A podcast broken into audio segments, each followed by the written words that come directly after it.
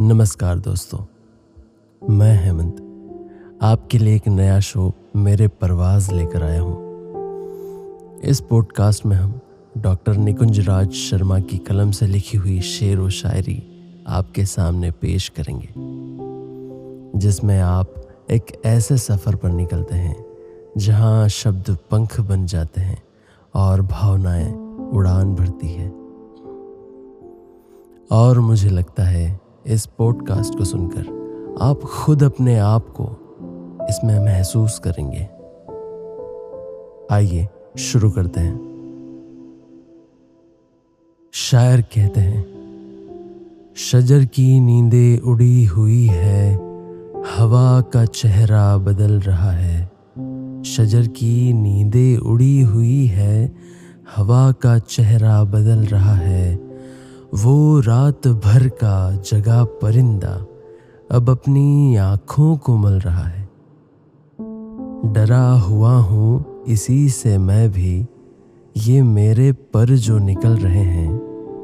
डरा हुआ हूँ इसी से मैं भी, ये मेरे पर जो निकल रहे हैं, कि इनको छूने की चाहतों में वो आसमां भी मचल रहा है।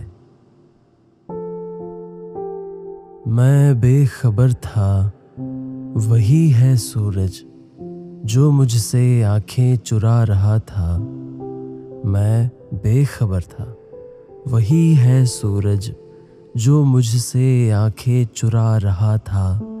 मैं सोचता था, मेरा ही साया लिबास अपने बदल रहा है।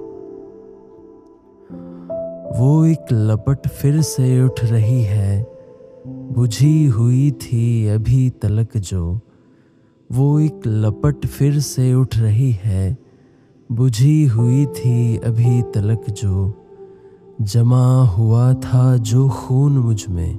वो कतरा कतरा पिघल रहा है। एक आग जैसी धधक रही है। मेरी दरारों में अब मुसलसल एक आग जैसी धधक रही है।